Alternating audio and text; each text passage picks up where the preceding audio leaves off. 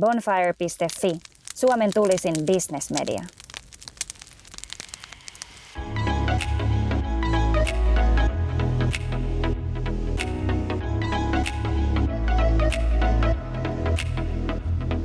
No niin, aurinkoinen perjantai, niin kuin nyt tällä hetkellä tuntuu olla melkein joka toinen päivä kevättä ilmassa. Tässä Marian sairaalan pihalla ollaan lähdössä kävelemään Aki Soudunsaaren kanssa. Terve! Terve mieheen, terve mieheen. Tota, mitä sulle kuuluu ihan ensimmäisenä? No kiitos, erittäin hyvää kuuluu. Että aina tässä vaiheessa kevättä, kun aurinko paistaa ja, ja tota, vihreitä alkaa vähän näkymään, niin vielä ekstra innostus tulee ja ekstra motivaatio tehdä asioita. Hyvä vauhti päällä. Hei, hyvä fiilis. Kerropa tota alkuun. Mä veikkaan, että tuolla saattaa olla katsoja, ketkä ei tiedä ihan tarkkaan, että kuka oot ja mitä firmaa edustat, niin tämmönen startup-henkinen minuutin briefi. Mitä edustat ja mitä tota Naava tekee käytännössä? Joo.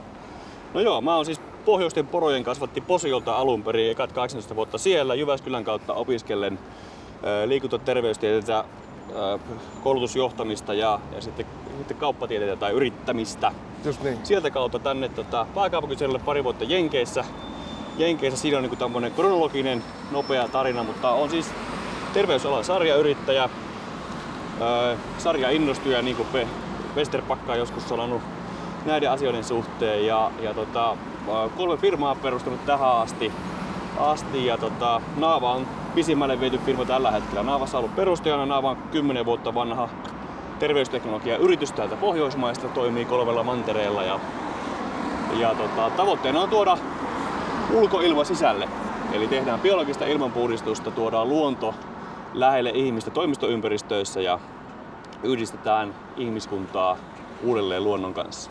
Kuulostaa siltä, että tämä missio on saanut tavalla tai toisensa alkunsa ehkä jo sun niin kuin lähtöpaikkakunnalta, sitten, jos sä oot Lapista kuitenkin kotoisin. Joo, Joo siis on, täällä Suomessa kun, kun tota elää, niin on itsestään selvää, että on puhdasta ilmaa ja vettä ja luontoa läsnä ja suurin piirtein takapihalta pääsee hiihtämään ja näin poispäin. Ja tää, tää onnihan ei ole ihan sama kaikkialla maailmassa, etenkin jos miettii globaalia suurkaupunkeja, niin, niin tota, ö, siellä ei ole välttämättä yhteyttä luontoon tai ei ole puhdasta ilmaa saatavilla, eli nämä perusasiat, mitkä täällä on tosi hyvin, niin, niin tota, ne on mun mielestä semmoista luksusasioita, mitä nyt yritettiin miettiä, että mitä, mitä, mitä me voitaisiin tarjota Suomesta maailmalle, niin on puhdasta ilmaa, on suora yhteys luontoon, mm. tai välitön yhteys luontoon, ja, ja sitten kaikki tämä tehdään mahdollisimman helpoksi niin kuin teknologian avulla. Just näin. Tota, onko puhdas ilma sellainen tota, tekijä, että se on mitattavissa si- si- sillä tavalla, että voidaan määrittää, että missä menee jollain tapaa puhtaan ilman raja? No joo, sehän on sinänsä niin kuin, on totta kai niin kuin on olemassa selkeä binäärinen kyllä tai ei, että jos mm-hmm. hengität pakokaasua, mikä tulee dieselmoottorista, niin ei kukaan sitä halua kauaa hengittää siinä. Niin. Sitten se on myös niin kuin subjektiivinen asia, että esimerkiksi sisäilmasta puhutaan paljon. paljon ja viisitoista pinnaa Suomen sairauspoissaolosta johtuu sisäilmasta johtuvista seikoista ja, mm. ja, ja tota, kustannukset niin kuin työtehoon ja muuhun vastaavaan on ihan valtavat, valtavat siellä. Mut, mut, tota, äh, kyllä niin kuin sinänsä yksi hyvä analogiahan on esimerkiksi se, että jos sulla on vesilasissa likaa, niin, niin sähän näet sen mm. ja sä et sitä ehkä juo, koska sä et halua sitä epäpuhtauksia elimistöösi, mutta ilman suhteenhan sulla on vähän pakko hengittää. Et ihan hirveän kauan et selviä ilman hengittämättä ja, ja se on tavallaan asia, mitä ei hirveästi huomaa. Mutta sitten tota, ihmiset niinku reagoi ilmanlaatuun eri tavalla, etenkin sisäilmanlaatuun. Ja tämähän on silleen, niinku, sori pitkä monologi, mutta niinku palata, mielenkiintoinen, mielenkiintoinen, joo, mielenkiintoinen siis sinänsä, että me herättiin niinku vajaa kymmenen vuotta siihen, että mehän tavallaan, meillä on maailman puhtain ilma ulkona Suomessa W H O mukaan ja me lukitaan itsemme ihmisen tekemään ilmaan sisätiloissa. Eli tavallaan tosi niin kuin absurdia sinänsä. Ihminenhän on tottunut elämään metsässä ja luonnollisessa ilmassa ja viimeiset viisikymmentä kuusikymmentä vuotta ollaan niin kuin eletty eristyksissä luonnosta ja luonnollisesta ilmasta sisätiloissa hengittäen ihmisen tekemään kierrätettyä ilmaa. Eikös tuossa ole hirveän pitkälle sama ajatus, kun puhutaan vaikka tota, ö, eri älylaitteiden ruuduista? Joo. Että ihmiset niin kuin on lukinut sen oman Kyllä. oman tota, elämänsä siihen. Mulla tulee itse asiassa tosta äly, älypuhelimesta mieleen. Mä, tota, tiedätkö sellaisen ruotsalaisen rock-metallibändi kuin In Flames. Ja, tiedän, joo. Joskus oli heidän keikalla ja tota, heillä laulaja erikseen pyysi. Mä oon ymmärtänyt, että tämä tapahtuu niin kuin toistuvasti joka keikalla. Mutta hän piti pitkän puheenvuoron, missä hän pyysi, että voisiko kaikki laittaa kännykät pois. Joo. Että, ja vetosi siihen, että te olette ostaneet liput tänne keikalle ja me joo. ollaan täällä nyt ja tämä hetki on nyt. Ja, ja että se kuva ja ääni, mitä te kännykällä saatte, ei tule ikinä Kyllä, korvaamaan sitä. Niin, eikö tässä ole hirveän paljon samaa tässä ajatuksessa just? Erittäin paljon, ja mä itse tavallaan niin kuin, mulla on tämmönen niin kuin näkökulma ja olen vähän kirjoitellutkin nykyaikana tämmöisestä kiteytyksestä kuin biology first. Mm? Eli miten ihminen pitäisi tässä nykyurbaanissa ympäristössä ja laitteiden ja, ja työ, joka, joka on pirstaleista ja muuta, niin kuin elää mahdollisimman luonnonmukaisesti. Mm. Ja tää nyt ei ole semmoista niin kuin, anteeksi termini, mutta niin kuin ituhippiajattelua, vaan pointtina on siinä se, että miten niin kuin ihmiskeho biologisesti, miten sun pitäisi ajaa tai miten sun pitäisi toimia, että sä et mm. mene niin kuin luonnon vastaisesti. Mm. Koska ihminenhän ajattelee, että aivot ohjaa toimintaansa ja mä oon rationaalinen henkilö. Faktahan on se, että ihmisen biologia ajaa sua ja sä sitten tulkitset, miten sä tulkitset sitä asiaa. Mm. Ja, ja tavallaan tää, että miten sä voisit niin kuin mennä sen mukaisesti eikä sitä vastaan? Sä et tule ikinä voittamaan, jos sä menet sun kehoa vastaan mm-hmm. niin kuin, ää, pääosaa arjesta. Eli, eli tavallaan niin kuin, mitkä nämä keinot holistisesti parantaa sun terveyttä tai, tai onnellisuutta tai, tai työtehoa tai mikä se nyt onkaan se tärkeä asia sulle. Joo. Ja mä muistan, me käytiin aikaisemmin lounaalle ja sä puhuit paljon siitä, että kuinka tota, sä koet sen, että, että puhutaan, tai, tai siis korjaa, jos siteeraan väärin, mutta että paljon puhutaan siitä, että miten ihmisen aivotoiminta, ajatukset vaikuttaa ihmisen, niin kuin, ihmiseen itsensä, mutta sä, sä korjasit sitä ja painotit paljon enemmän niin kuin hormonitekijöitä. Joo, kyllä. Tää on just se, ehkä semmonen, mäkin olen siis tosiaan liikuntaterveystieteestä valmistunut, että tavallaan mm. urheilupuolella high performance, tuttu homma. Kuusi vuotta tankataan akateemisesti sitä, että miten keho toimii ja miten luut menee sinne tai tänne tai miten aivotoiminta toimii, miten opitaan, miten, miten tehdään tämmöisiä asioita. Mm. Sitten siitä tavallaan sitäkin akateemista puolesta vähän niin kuin unohtuu semmoinen tärkeä seikka, mikä on tieteessä noussut viime aikoina, ihan viime vuosina ulos, on tämä, että miten pystytään niin kuin hormonitoiminnan, aivojen välittäjäaineen tai siis kehon välittäjäaineen suhteen niin kuin toimimaan ja miten niin kuin verenkierrossa olevat hormonit vaikuttaa ihmisen toimintaan. Niin kuin neurobiologian näkökulma tähän juttuun. Ja mä oon itse noita yrittänyt tankata viimeiset vuodet, että se ei välttämättä ole se, että aivot käskee jotain tai keho tekee jotain, mutta enemmänkin nyt tämä ihmisen toiminta, joka on ei-tahdonalaista, niin liittyy siihen, että miten ne välittäjäaineet toimii. Hormonit, mm. ö, dopamiinit ja tietyt endorfiinit, ö, seksihormonit, muut vastaavat, miten nämä vaikuttavat niin kuin ihmisen toimintaan, koska ne on tavallaan sitä tahdon, ei-tahdonalaista toimintaa, niin. joka oikeasti ohjaa sua ja sä kuvittelet tai sä tulkitset sitten niitä asioita, että mulla ei huvita tehdä tänään mitään esimerkiksi tyylinen juttu voi johtua siitä, että sä oot käyttänyt sun dopamiinit ja sun dopamiini baseline level, äh, level on tota, äh, sun kehossa tai verenkierrossa on tosi alhainen. Ja sä et sitä todennäköisesti saa pumpottua ylös, jos se on tosi alhaalla ja se on johtunut jostain, että sä oot ollut eilen ulkona kavereiden kanssa juhlimassa tai tehnyt jotain muuta, joka on aiheuttanut niin kuin dopamiinin tason nousun pitkäksi ajaksi ylhä, ylös. Ja sitten niin kuin seuraavana päivänä ei tunnu, että ei haluta tehdä mitään, niin se johtuu, että sulla ei ole saatavilla dopamiinia polttoaineeksi siihen, että sä voisit tehdä asioita, mitkä on vähänkään kompleksisempia kuin se, että sä otat kahvimukin siirryt vasemmalta oikealle puolen pöytään. Ja eikös tohon perustu se, että sitten jos sä juhlimisen jälkeisenä aamuna tai päivällä, kun sulla on se dopamiinivaje, niin sä veät sen kebab-ranskalaisella ja kokiksen, niin se nousee hetkeksi tosi just huippuunsa. Mutta eikö se ole aika lyhyt kestoinen sen jälkeen kuitenkin? Se on nopea kestoinen ja näitähän on mitattu näitä. Tämä on nyt se niin kuin tieteessä iso muutos, että on niin kuin, vaikka dopamiinitasoja on ollut vaikea mitata, ei ole teknologiaa ollut tai niin. tapoja mitata. Nyt se on tosi helppoa ja nopeata ja halpaa. Niin nyt tulee tosi paljon tutkimuksia siitä, että miten vaikka nyt toi dopamiini, joka on itse asiassa väärin ymmärretty hormoni, se on nähty niin kuin mielihyvä hormonina, mm. mutta se on itse asiassa metsästyshormoni, eli motivaatiohormoni, motivaatiohormoni juuri Joo. näin. Eli, tota, vaikka Dopamine Nation-kirja, kirja, mikä on tosi hyvä, niin kerrotaan nimenomaan tämä, että miten se vaikuttaa ihmisen toimintaan. Ja vaikka nyt jos olet tosiaan vaikka masentunut, niin hyvin usein sulla on dopamiinitasot alhaiset, jolloin sulla ei haluta tehdä mitään. Mm. Ja, ja jos sulla on taas normaalit dopaminitasot, niin se on se, mikä aiheuttaa sen, että sä haluat lähteä tekemään asioita, sä haluat saavuttaa jonkun maalin tai haluat työstää jotain asiaa tiettyyn suuntaan siellä. Mutta sulla oli hyvä kysymys, mä unohdin sen nyt. Miten sä kysytkään äsken? Mä oon uppoutunut niin pitkälle tähän sun ajatukseen nyt, että mä oon unohtanut itsekin, että mitähän mä oon vastannut kysyä. Mutta siis, ei, mutta siis oikeastaan niin kun kiehtoo se, että, että ainakin mun mielestä usein puhutaan siitä, että meidän pitäisi löytää ja vaalia niitä pitkäkestoisia dopamiinin lähteitä. Joo. Niin onko se niin mustavalkoista tavalla, että, että lyhytkestoinen dopamiinin lähde on enemmän haitaksi yleensä ja pitkäkestoinen taas sitten hyödyksi? Saatko kiinni? No joo. Siis, äh, nythän voidaan niinku, dopamiinihan voi, dopamiini on tavallaan niinku tietty baseline veressä koko ajan, mm-hmm.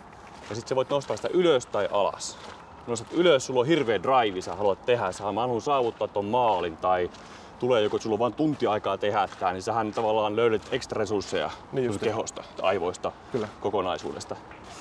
Ja, ja tota, näitä kun on nyt tutkittu viime aikoina, niin on esimerkiksi niin, että nikotiini nostaa dopamiini baselinein äh, tuplaksi, puolitoista kaksi kertaa. Seksi tai seksin tavoittelu on sama asia. Suklaalla on nopea, ja suklaassa on se, että se niin nostattaa nopeasti, tiputtaa nopeasti. Vähän niin kuin verensokeria, sama homma. Joo. Ja, ja sitten on näitä niin kuin amfetamiinia ja kokaiinia, jotka nostaa kaksisataakymmenen kertaiseksi asian, mutta tippuu saman tien alas. Siihen ihminen jää koukkuun nimenomaan niin noihin asioihin, esimerkiksi tämän dopaminin niin shotin vuoksi. Et, et, ja samahan on niin kuin sosiaalisessa mediassa, digitaalisissa jutuissa ja muissa vastaavissa myös.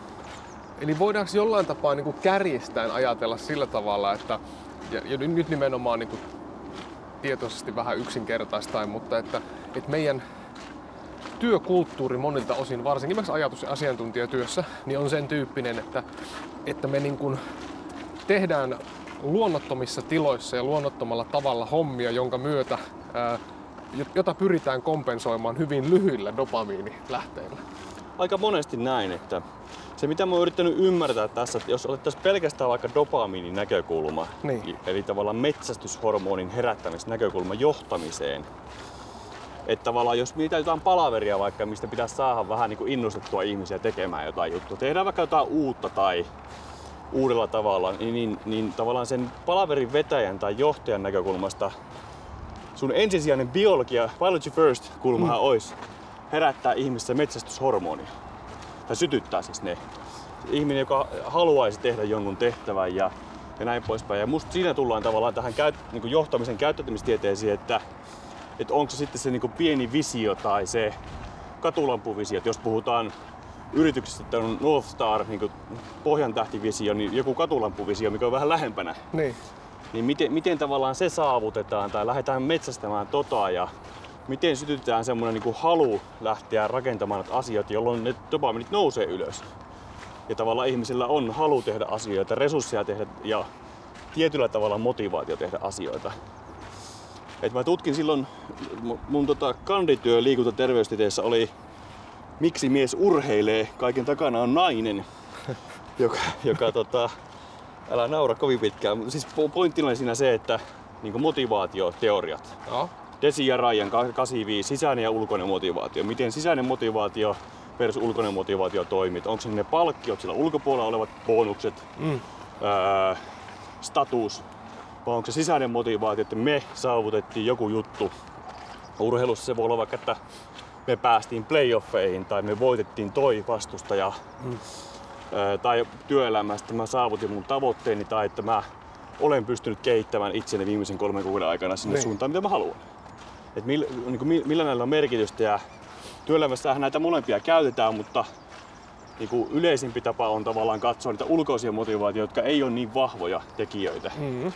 Ja tähän jos yhdistää tämän dopamiinipuolen ihmisen biologian ajattelemisen, niin tavallaan näitä asioita pitäisi pystyä innostamaan sillä työpaikalla. Ei tässä mitään uutta sinänsä ole, mutta tässä on vain näkökulmana se, että se biologinen toiminta on kuitenkin se, mikä draivaa sua tai ajaa sua tai se on tavallaan sen armoilla.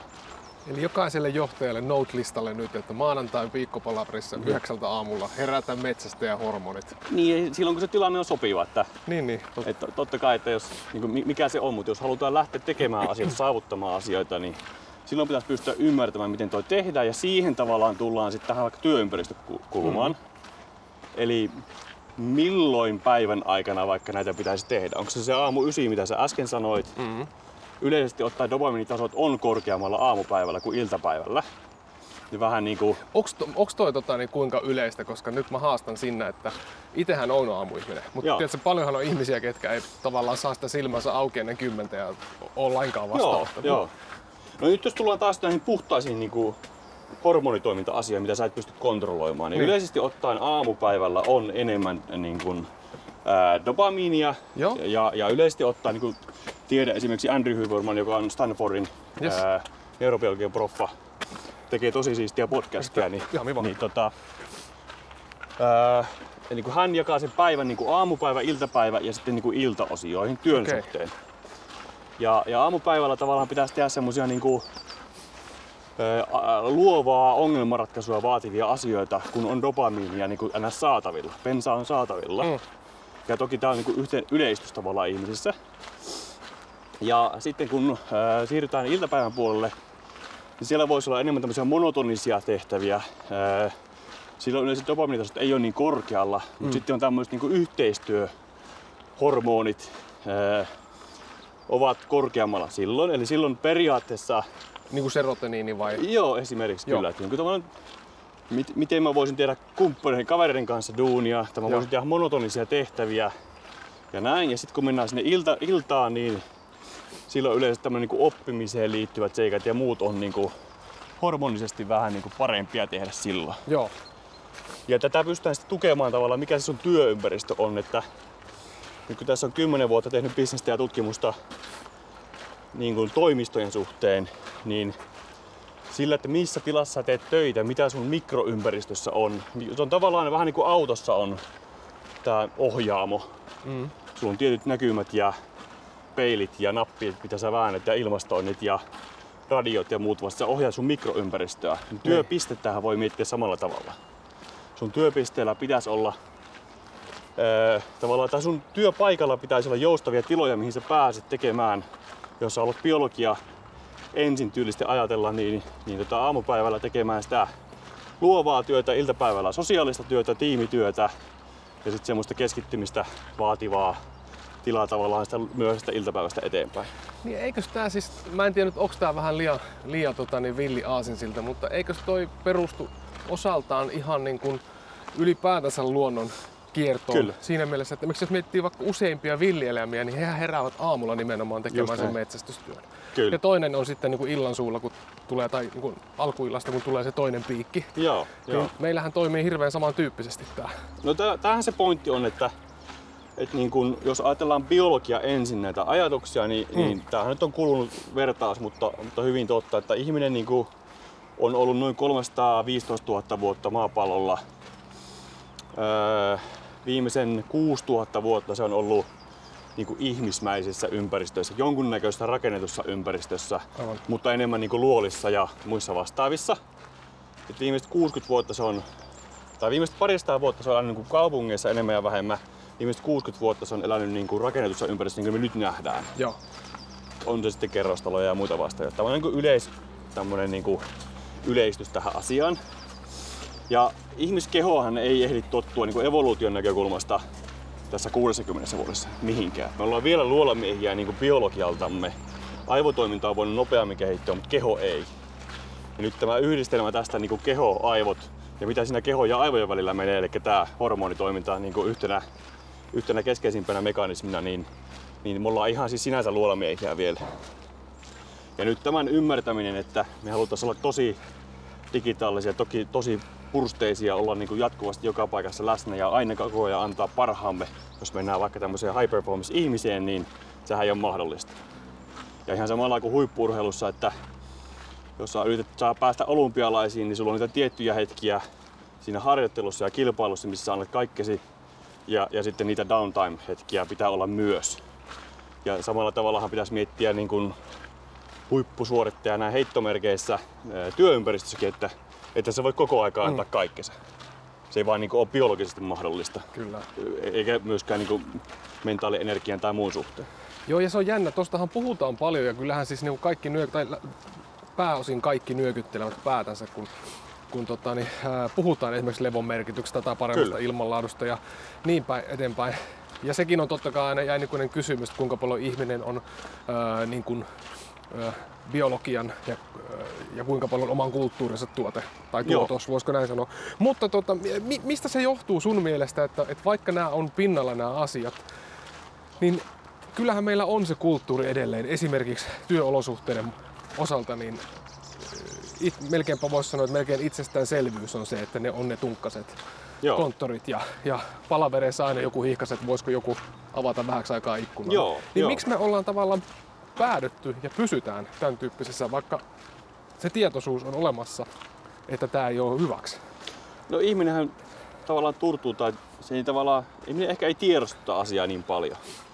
Kyllähän ihmiskehohan on ihan älyttömän fiksu. Jos sä laitat jotain epäpuhdasta vatsaan, niin sä oksennat. Mm. Yhtään miettimättä asiaa. Ja, ja samoja signaalejahan tulee myös niin kuin sisäilmasta. Ja.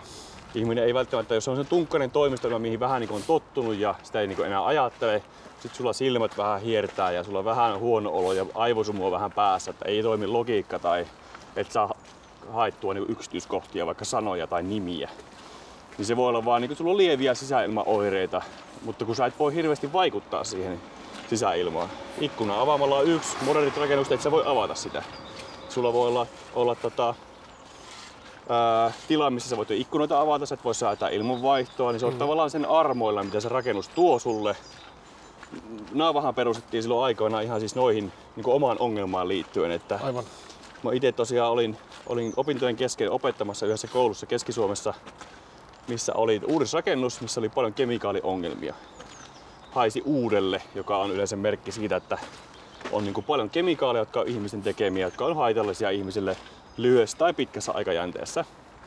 Ja, ja tota, mulla oli muutama kuukauden siellä, mulla oli vähän oireiluja, silmät vähän kuivi päähän ja pientä poskeutilotulehduskierrettä oli ja ääni, ääni säröili ja näin. Mutta sitten tuli kolmen kuukauden jälkeen niin kuin vakavia oireita, eli tosi paha aivosumua, mä en muistanut oppilaiden nimiä, mä saatoin mm. sanoa saman lauseen kaksi kertaa ilman, että mä tajusin, että mä sanoin sen saman lauseen niin kuin peräkkäin.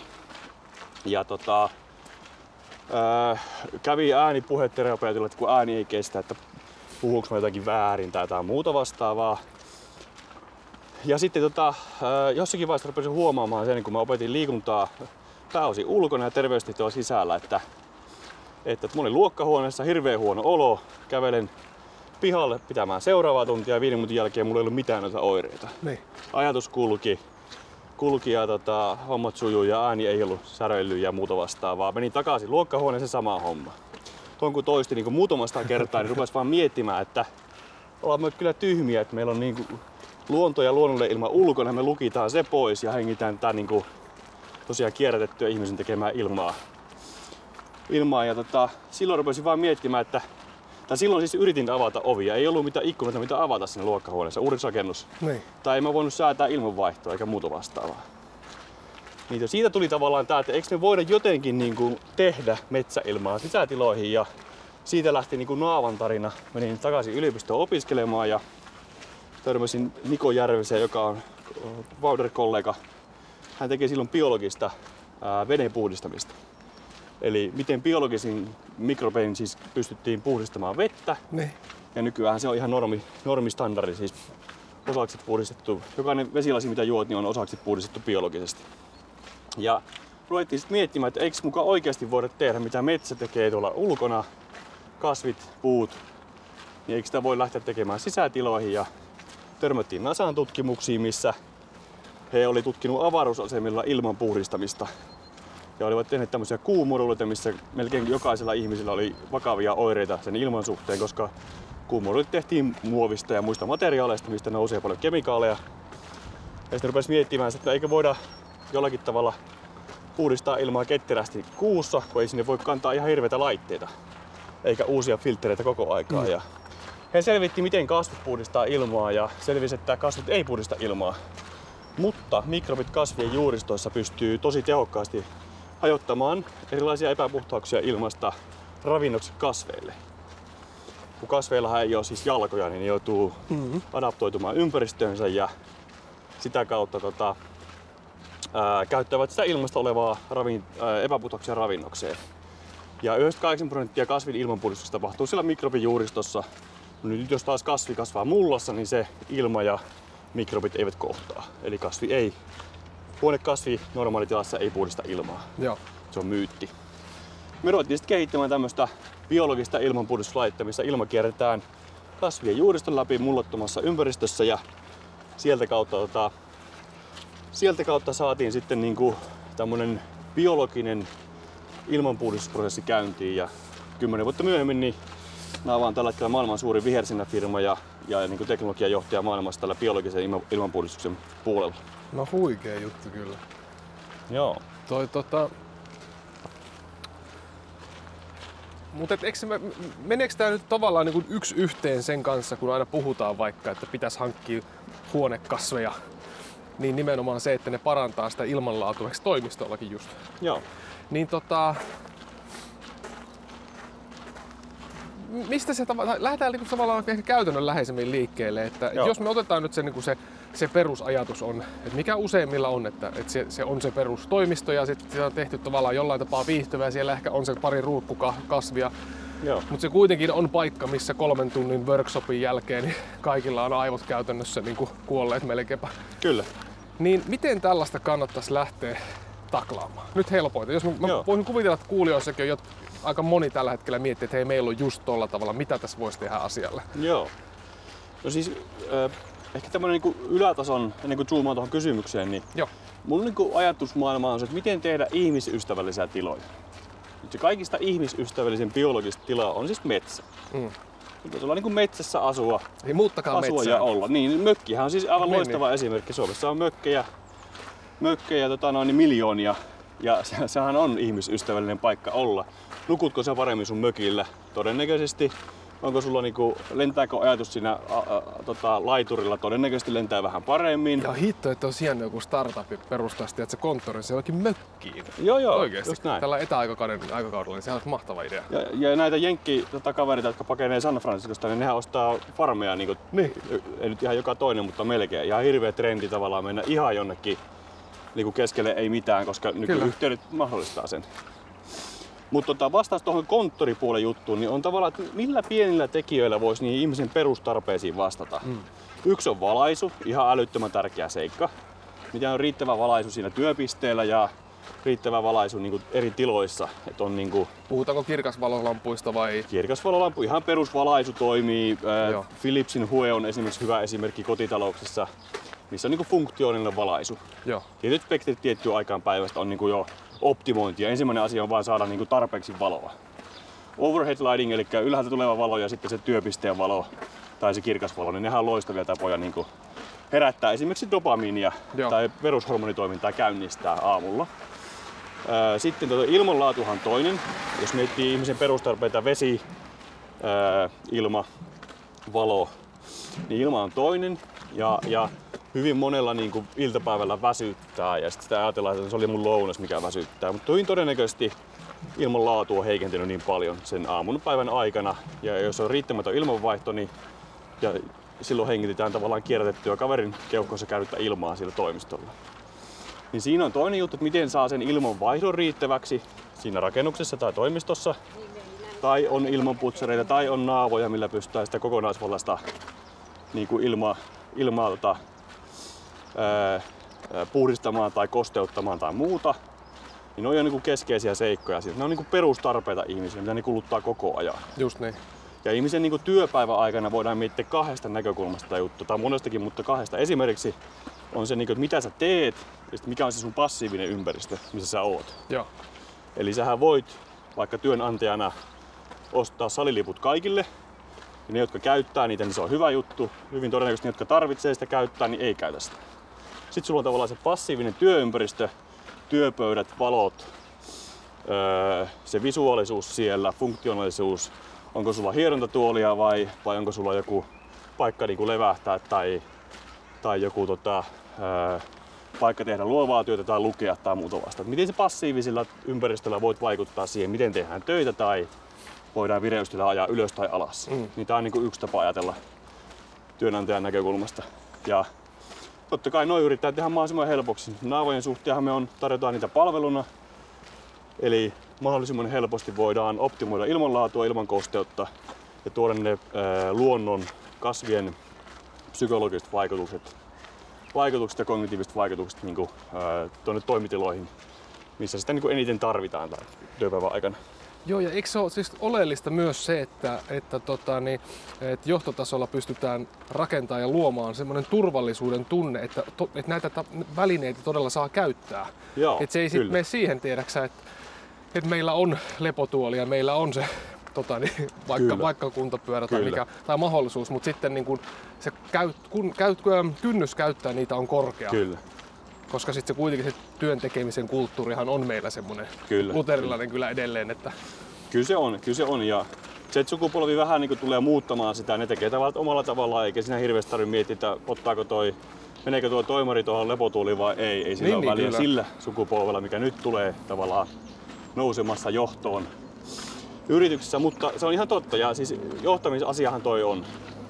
Halutaanko miettiä niin kuin vaikka nyt työympäristöä tai sitä työn tekemisen tapaa, että nyt niin kuin maksimoidaan tunnit ja yritetään sitä työtehoa kiristää ruuvia kiristämällä, vai sitä, että ihmiset kun ne voi hyvin, ne on tuottelijaita ja innovatiivisia ja ratkaisee ongelmia paremmin. Ja ainakin itse on tässä niin kuin jälkimmäisessä. Totta kai tiedetausta on, on tota, ihmisen kokonaisvaltaisessa hyvinvoinnissa, niin uskon siihen asiaan kyllä vahvasti. Joo, tos, ja tosta kyllä niin kuin varmasti tosi monet ovat niin kuin samaa mieltä, mutta se kiehtova puoli juuri on se, että minkä takia me ei olla onnistuttu luomaan niitä meidän käytännön, niin kuin tota, no, sitä meidän käytännön tekemistä sellaiseksi, sellaiseksi että tota, se tukisi tukis todella tätä ajattelua. No siinä on niin, että mä uskon siihen, että niin kuin, kyllähän perus vaikka su, niin kuin suomalainen ihminen, suomalainen johtaja on tietotaidoltaan tosi korkealla. Joo. Et mäkin olen pari vuotta bisnestä tehnyt Jenkeissä ja niin semmoinen yleiskognitiivinen ymmärrys, miten asiat toimii ja mitkä on syy-seuraussuhteet asioissa, niin on niin ihan valtavan korkealla tasolla Suomessa. Juuri näin. Kun hyvä koulutusjärjestelmä tarjoaa, niin ei se niin tiedosta jää kiinni. Mutta sitten ehkä se yrityskulttuuriin liittyvät seikat ja sitten sitä, että pysähdyttäisiin vaikka miettimään, että miten tämä hyvinvointi töissä tai miten me voidaan parantaa mm. niin teidän fiilistä tai sitä fyysistä hyvinvointia tai muuta. Ja se Se tiedetään jo, että ei se, se yksi virkistyspäivä vuodessa, missä käydään kaatumassa toistemme yli ja potkitaan vähän norsupalloa ja sielläkin vedetään pää täyteen, niin se nyt ei niinku tue. Se ehkä saattaa ottaa sosiaalisessa liimassa ja monessa muussa asiassa ja parempi se on kuin ei mitään, mutta, mutta kyllähän se pitäisi saada integroitua siihen viikoittaiseen rytmiin tavalla tai toisella. Joo, ja kyllähän se mihinkään hirveän useissa paikoissa, niin tota, niin, ää, tai mitä suositellaan, niin on esimerkiksi tämmöiset kävelytyyppiset palaverit. Joo. Ja kyllä itse asiassa meilläkin, niin jos mietin, niin mä pyrin mahdollisuuksien mukaan tiimipalaverissa, jossa on kännykkäkameralla sitten mukana, niin Joo. kävelemään. Juuri sen kyllä. takia, että se kyllä. on sen tyyppistä työtä. Just näin. Ja meillä on yksi tuote, Naava Flow, joka me julkaistiin jossa pari vuotta sitten, joka on niin kuin Fountain of Fresh Air. Puhun mm. tästä, mutta se nimi siihen flowhun tuli. Kaikki tietää tämän flow-teorian, tai suuri osa tietää flow-teorian, että miten ihminen on tavallaan niin kuin parhaimmillaan tietyssä pisteessä, missä sillä on niin kuin tarpeeksi stressiä, mutta ei niin kuin liian paljon stressiä. Ja on just ja just saavutettavissa oleva maali, mutta ei liian helppoa ja näin Aivan. poispäin. Pääsee flow-tilaan tekemään asioita. Aika, aika lentää ja, ja kirjoitusta tulee tai mikä se onkaan se tehtävä. Just niin. Niin tota, äh, mä ite mietin, mietin sitä nimeä sille tuotteelle ja mä haluaisin, että mikä on nyt se, jos mä, jos mä olisin toimistossa ja saisin sinne niin kuin raikkaan metsäilman ja, ja luonnon ympärille, niin mä olisin tavallaan ihmisystävällisessä tilassa. Ja mä ite mietin sitä, että mun parhaat ideat tulee just kävellessä merenrannassa, juoksemassa jonkun järven ympäri tai metsässä ja ajatus yes. lentää, ongelmat puolittuu ja, ja niin kuin löytyy ratkaisuja ihan tuosta vaan, vaikka mä en mietikään niitä asioita. Eli tavallaan ollaan ihmisystävällisessä ympäristössä, mikä, mikä, millä saa niin kuin kehon käymään sen liikunnan fysiollis- fyysisen aktiivisuuden kautta. Ja sitten tavallaan on ympäristö, missä mulla on vaikka aikaa ajatella. Joo, se on edelleen, mä vetoan tuohon tota, niin luterilaiseen työkulttuuriin edelleen, mutta se on käsittämätöntä, että miten nämä kaikki ovat edelleen jotenkin sellaisia asioita, mitä omassa työssä häpeää. Esimerkiksi joo, joo, se, että ottaa kyllä. tilaa, kun kaikki tietää sen, että, että ajatteleminen on tosi työlästä. Ja kyllä. se vaatii tilaa ja aikaa. Kyllä. Ja sitten me kuitenkin, kun sitä pitää tehdä, niin aina on sellainen fiilis, että lurvinko minä nyt? No joo, lurvinko kyllä, minä kyllä. nyt tässä näin? Niin, joo. että miten ton saisi tavallaan niin kuin iskostettua sellaiseksi, että se kuitenkin on oleellinen osa sitä. Kyllä. Tai ainakin itsellä mä huomaan sen, mikä on hirveän jännittävää, että usein niin kun ajatustyöhön liittyen niin ne selkeimmät ja tavallaan mitä pystyy viemään pisimmälle oivallukset, niin Joo. tulee usein niin kun N S-vapaa-ajalla. Joo, kyllä. Että sä oot jossain kyllä. tilassa, missä sä niin kun et oo siinä Joo. työmoodissa. Niin kuinka vaikeaa tuollaista sitten saada nimenomaan työ, työajan puitteissa. Kun taas sitten versus ne, että on ollut myös sellaisessa palavereissa, missä niin kun hyvinkin isoja luovia ratkaisuja tehdään niin kuin suljettujen ovien sisällä sillä, että nyt me, nyt me keksitään tämä piste. Joo, jo. Ja kaikki on sitten niin hiljaa, että no niin. Tullaan tähän biology first -ajatteluun. Eli myös tuon niin kognitiivisen puolen tai kon, kon, no, kogni, no, kognitiivisen puolen kautta. Mä kerron esimerkki, eilen oli, meillä oli tosi hyvä mielenkiintoinen palaveri, tämmöinen niin kuin, äh, breaking point palaveri, tai tämmöinen niin iso palaveri, missä käytiin asioita läpi ja Joo. vähän niin kuin sovittiin seuraavista stepeistä ja se meni hienosti, mahtavasti meni palaveri. Vähän jo niin kuin tiedettiin, mitä tehdään seuraavana. Sitten nämä niin kuin tiimiläiset otti mulle, että no mitäs nyt tehdään, mitä tehdään, mitä tehdään, mitä tehdään. Ja näin poispäin. Niin mä sanoin, että ää, mun niin kuin aivot toimii parhaiten siten, että vaikka tässä on selkeät napit, mitä painaa, niin mä nukun yö yli. Koska mä tiedän, että kun mä ohjelmoin aivoni ton palaverin jälkeen tosta, nukun yö yli, niin mulla on aamulla selkeämmät ajatukset. Mä pystyn artikuloimaan sen paremmin. Siinä on ehkä muutama virhe mahdollisesti vältetty. vältettyä näin poispäin. Eli annoin aikaa aivoille työstää ja alitajunnalle työstää sitä asiaa. Ja tätä työkalua tavallaan, että onko sulla joku palaveri, missä tehdään päätöksiä, vai onko sulla palaveri, missä valmistellaan sun aivot ja keho miettimään sitä asiaa, ja kun sä oot saanut, oot tavallaan, tulee se fiilis, että nyt mä tiedän mitä tehdään, niin antaa tavallaan tarpeeksi aikaa tohon. Kyllä. Aika Pur- hyvä parisuuden neuvokin muuten. No on, on joo kyllä, ja, ja monta kertaa Miina on siinäkin puolella ajaneena, ajaneena kyllä. Joo. Miten sitten toi serotoniini? Et jos aletaan miettiä, että me kuitenkin tota, ö, aika paljon nykyään vaikka tehdään tiimeissä hommia, Joo. niin aika paljonhan kuitenkin korostetaan sitä tietynlaista individualismia. Joo. Että jokainen saa tehdä tavallaan sen työnsä omalla tavallaan ja, ja ollaan siinä mielessä niin kuin yksinäisiä susia, mutta miten sä näet, että kuinka tärkeetä tuommoiselle perustyöyhteisölle, niin kuin ajatustyössäkin esimerkiksi, niin on se, seroto, se keskinäinen serotoniini. Joo. Ja miten sitä pystyisi sitten niin kuin, tota, lähteä tavallaan rakentamaan vahvemmaksi? No joo, tuo on niin kuin, tuossahan puhutaan tavallaan ilmiöstä niin kuin tietyllä tiimiytymisestä tai mm. siitä tiimihengestä tai joukkuehengestä tai, tai muusta vastaavaa. Sehän on monipuolinen, kompleksinen niin kuin sosiaalinen ilmiö, ilmiö sieltä ja, ja tota, siihen liittyy monta eri asiaa. Mutta tota, varmaan jos sitä lähtee purkamaan jostain päästä, niin, niin öö, ensinnäkin ihmisen pitäisi niinku saada kuulua yhteen johonkin. Sehän on niinku luontainen tarve ihmisessä, on biologinen tarve Kyllä. kuulua johonkin yhteisöön. Ja on tavallaan tää, että on niinku tämmönen parisuhdetaso, perhetasoinen asia, missä on muutama henkilö. Joo. Sitten on tämmönen niinku tiimitasoinen ajattelu, että kymmenen, kahdeksan, kaksitoista henkilöä. kuusi pilkku viisi henkilöä on tiimissä optimaalinen op- ihmismäärä. Kun, mi- mi- miten se on laskettu? Niin se oli laskettu jostain tutkimuksesta, missä oli keskiverrosta katsottu tiimiperformansseja ja muita vastaavia. Ja niin keskiverrosta siinä on se kuusi seitsemän tai kuusi pilkku viisi, eli se matemaattinen lopputulos siitä tutkimuksesta. Eli tavallaan tiimin performanssi ja kuinka monta ihmistä siinä on ja näin poispäin. Puolikas se on, se. on harkkari. Mitä? Puolikas on se tiimin harkkari. Puol- Mä en tiedä mikä se puolikas siinä on, mutta no, se, se, se oli se matemaattinen ulostulo no siitä. Joo, anyhow. Joo, joo, hyvä, hyvä pointti. Mut siis tota, se puolesta kymmenestä kahteentoista ihmistä. Sen yli jos Joo. menee, niin tiimin performanssi tippuu merkittävästi ja ihmiset alkaa niinku tekemään ö, omia tiimiensä. Monesti se muodostuu kahdeksi tiimiksi tai ainakin isoksi tiimiksi ja näin näistä tiimiksi. Kuppikuntia. Kuppikuntia nimenomaan. Tämä on ihan Joo. selkeä ilmiö.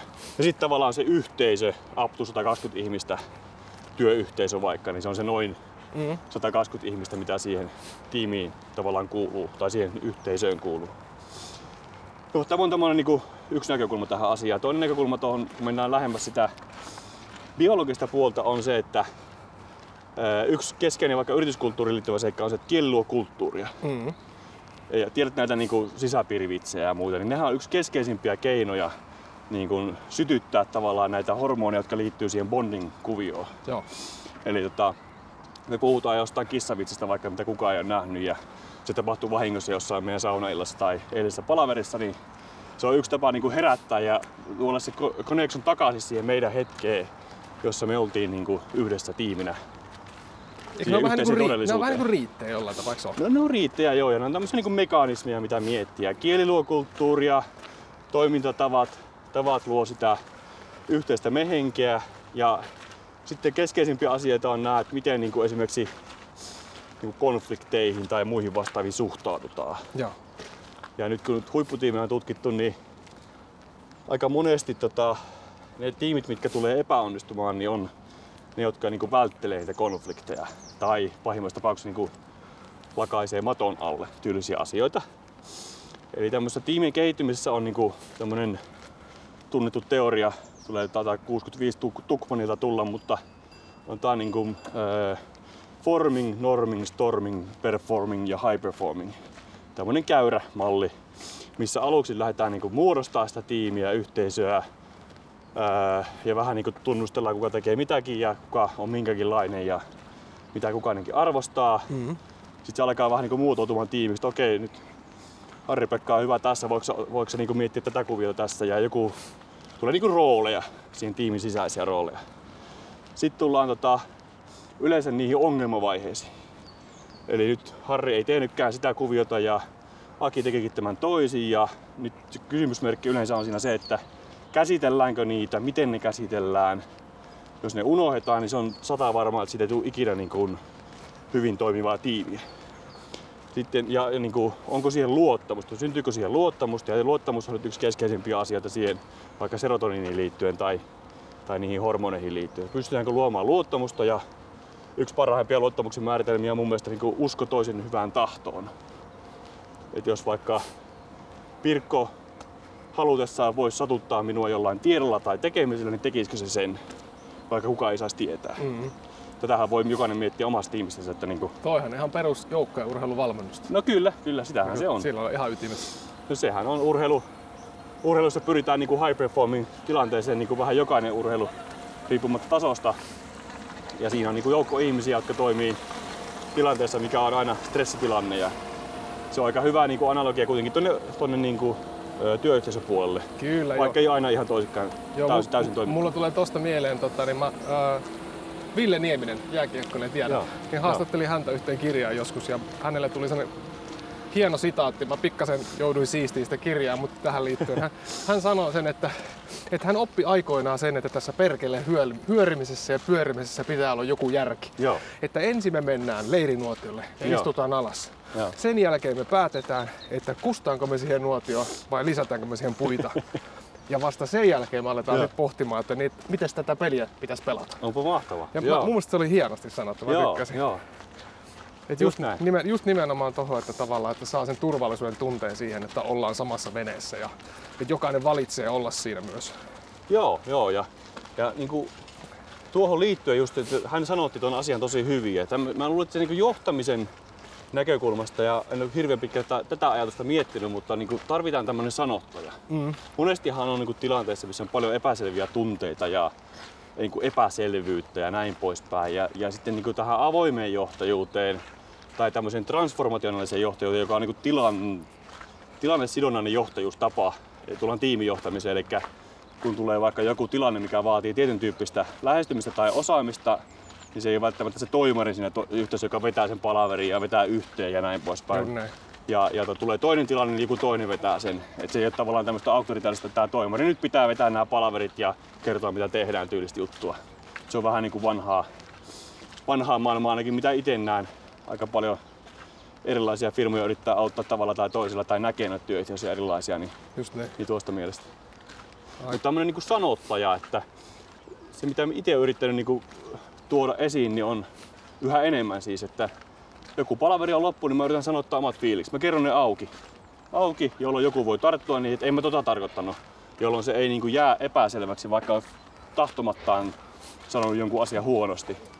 Niin tämmöinen tavallaan avoin dialogi tiimeissä tai palaverin lopussa voisi olla yksi semmoinen niin kuin konkreettinen käyntö, mitä kokeilla, kokeilla noissa. Eikä niinkään nimetön palautus, palauteboksi, mihinkä voi jättää nimettömänä ja niin, käsitellään niin. joskus. Kyllä, kyllä. Mä muistan yksi tota, rehtorin tota, kaverini meni uuteen kouluun ja, ja siellä oli semmoinen niin kuin mokakulttuuri, oli, niin kuin, kaikki pelkäs niin kuin kaikkia virheitä. Ne. Ja niin kuin joka elämässä ihmisillä tapahtuu ja arjessa tapahtuu, niin niitähän tehtiin. Kukaan ei niitä nostanut ylös tai niin kuin, ei uskaltanut kertoa. Ja ja. Se mietti sitä pitkää sitä kuviota ja sitten, että no, nyt otetaan niin kuin perjantain tota, palaverissa niin, niin tota, viikon paras moka. Et tota, mä aloitan ja kertoisin, että se oli joku tyyli ylioppilaskirjoituksen odottanut laittaa jonkun kaverin valvomaan ja niinku vakavakin virhe siinä ja kaikki oli ollut niinku naama naama niinku kriittisen, mitä ihmettä tää kaveri. Ja oliko se nyt kolmas vai neljäs kerta, kun se oli kertonut niissä viikkopalaverissa oman mokansa, niin sen jälkeen uskaltautui joku muu. Mm. Eli tavallaan niinku esimerkillä johtamista ja näkee, että tämmönen asia pitäisi korjata ja näin ja lähtee vaan niinku systemaattisesti tekemään tekemättä sitä välttämättä hirveätä numeroa. Et nyt pakotetaan Juuso kertomaan oman mokansa vai näin. Niin tämmöisiä niinku humaania keinojahan tässä myös näihin terveyteen ja hyvinvointiin työssä ja muuhun liittyen. Ja mä uskon, että tämmöiset niinku terveysteknologiat niinku Oura mm.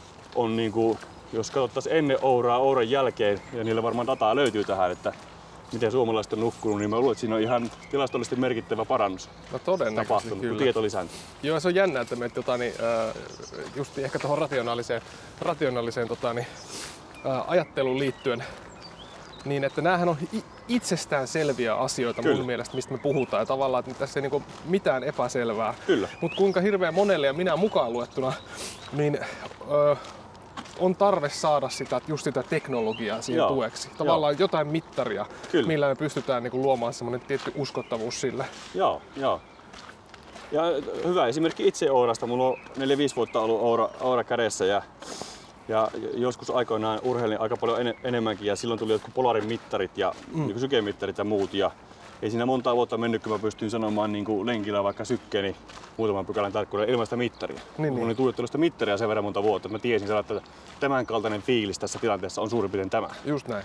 Samaa hommaa mä yritän Ourassa katsoa, että, että tota, aamulla kun herää, niin vähän fiilistellä, että mulla on ihan hyvä fiilis ja, ja tota, ei hirveästi väsytä ja tämmönen, tämmönen olo kropaassa vähän niin kuin skannaa läpi. Ja jollekin se on tärkeää saada se numero siihen eteen, se kertoo mitä se on fiilis on. Hmm. Mut, että, pitäisi päästä siihen, että ei se teknologia itsessään ole arvo, vaan se vaan niinku auttaa sua ymmärtämään sitä juttua. Mut mitä sä teet silloin, kun sä heräät aamulla ja sä oot todella virkeillä ja sulla on niinku kaikki elämässä voimat ja Oura näyttääkin, että sä oot nukkunut päin helvettiin? No harvemmin tapahtuu niin päin. Niinpä. Joskus voi olla tosi väsynyt ja semmonen niinku huonolla päällä nousee ja sitten Oura näyttää, että ihan, oh, sulla on mahtava päivä edessä. Ja, en mä tiedä, koinko mä sitä niinku pottuiluna vai en, mutta, mutta tota, noin päin. Kyllä se yleensä niin. Ouran aprillipäivä. Oura voi, se voisi olla ihan hauska, hauska juttu siinä. Ja itse asiassa tuosta oli uusimpia motivaatiotutkimuksia mm?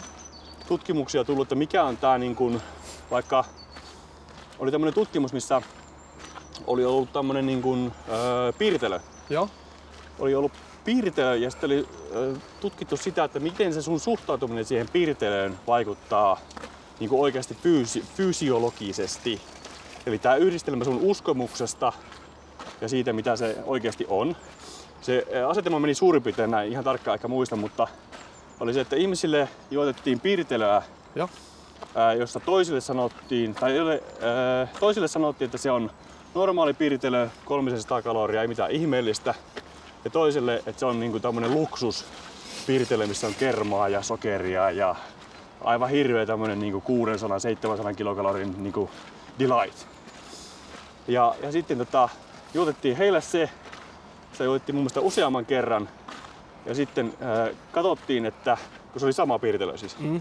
katsottiin, että mikä se vaikutus oli ollut siihen, niin ne, jotka uskottaan on ihan tämmönen niin kuin normaali terveellinen piirtelö, niin niiden niin kuin, fysiologiset vaikutukset oli pienemmät ja ne, jotka uskot, että se on niin kuin, tosi herkuttelu, niin niillä oli niin, tullut niin kuin, enemmän, mun mielestä oli ollut enemmän rasvaa tai oli fysiologisia muutoksia tullut kehoon sen uskomuksen kautta. Se on placebo-efekti ja sehän on, niinku, se on niinku lääketieteessä oleva placebo-efekti on olemassa.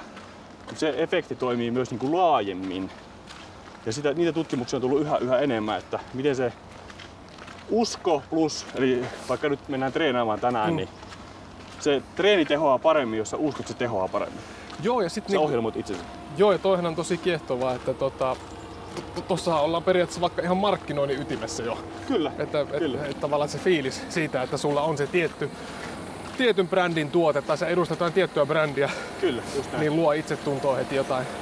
Mutta sitten taas toinen puoli on mun mielestä, mä oon lukenut sen, että tota, nyt olisi taas kiva muistaa lähde, mutta että esimerkiksi metsässä ja luonnon keskellä tai me, metsässä kävely tai käyskentely niin tekee ihmisille yhtä lailla niin kuin hyvää usko siihen terveysvaikutuksiin joo. tai ei.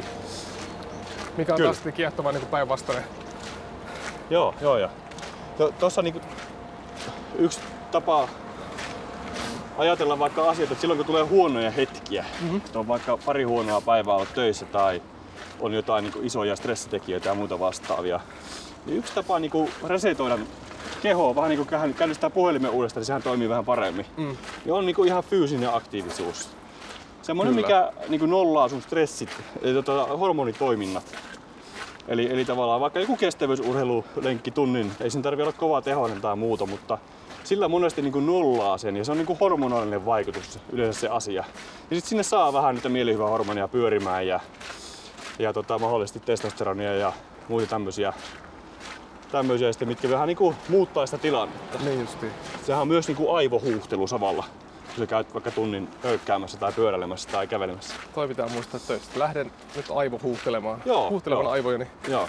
Mutta tota, tuohon placebo tuli mieleen se, että tota, eikö silloin, tai miten sä näet sen, että eikö sillä ole ihan hirvittävän oleellinen osa justiin, että äh, mistä, te, ootko lukenut Yuval Noah Hararin kirjoja? Joo, on. Jostain jo. Syystä tää Walkcasti menee joka toinen kerta. No, vi, jo, jollain tapaa niin kun sitä viitataan Harariin. Perusihmisyyteen, joo. Kyllä, joo, ei, kyllä. ei, ei kun kiehtoo kyllä. nimenomaan, kun näissä kaikissa jutuissa usein niin kuin tänäänkin niin koro, korostuu sen tyyppinen tarina-ajattelu, tiedäksä? Joo. Että oleellista on se, että me tehdään jotain, mikä uskotaan, että se on meille hyväksi. Joo.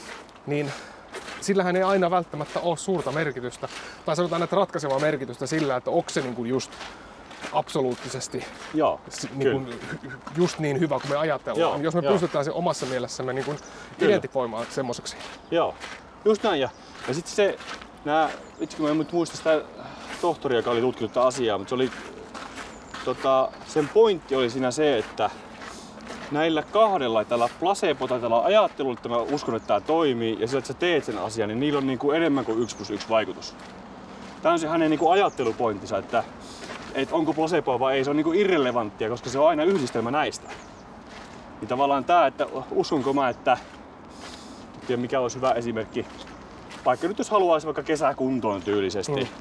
niin tavallaan se, että mä uskon ja tietoisesti niin kuin itse vaikka sanon itselleni, ohjelmoin tavallaan itseäni, että olipa hyvä ha- treeni, että tällä nyt on varmasti vaikutus tähän asiaan. Tai että olen tänään syönyt terveellisesti, kun mä haluan tämän neljän viikon öö, tota, ruokavalion hoitaa kunnolla. Nyt hyvä, hyvä Aki, että hienosti hoidettu. Kyllä. Ja tällä on varmasti vaikutusta minuun. Tällä on niin kuin isompi vaikutus, kun mä en sanoisi tätä asiaa, vaikka mä tekisin samat asiat.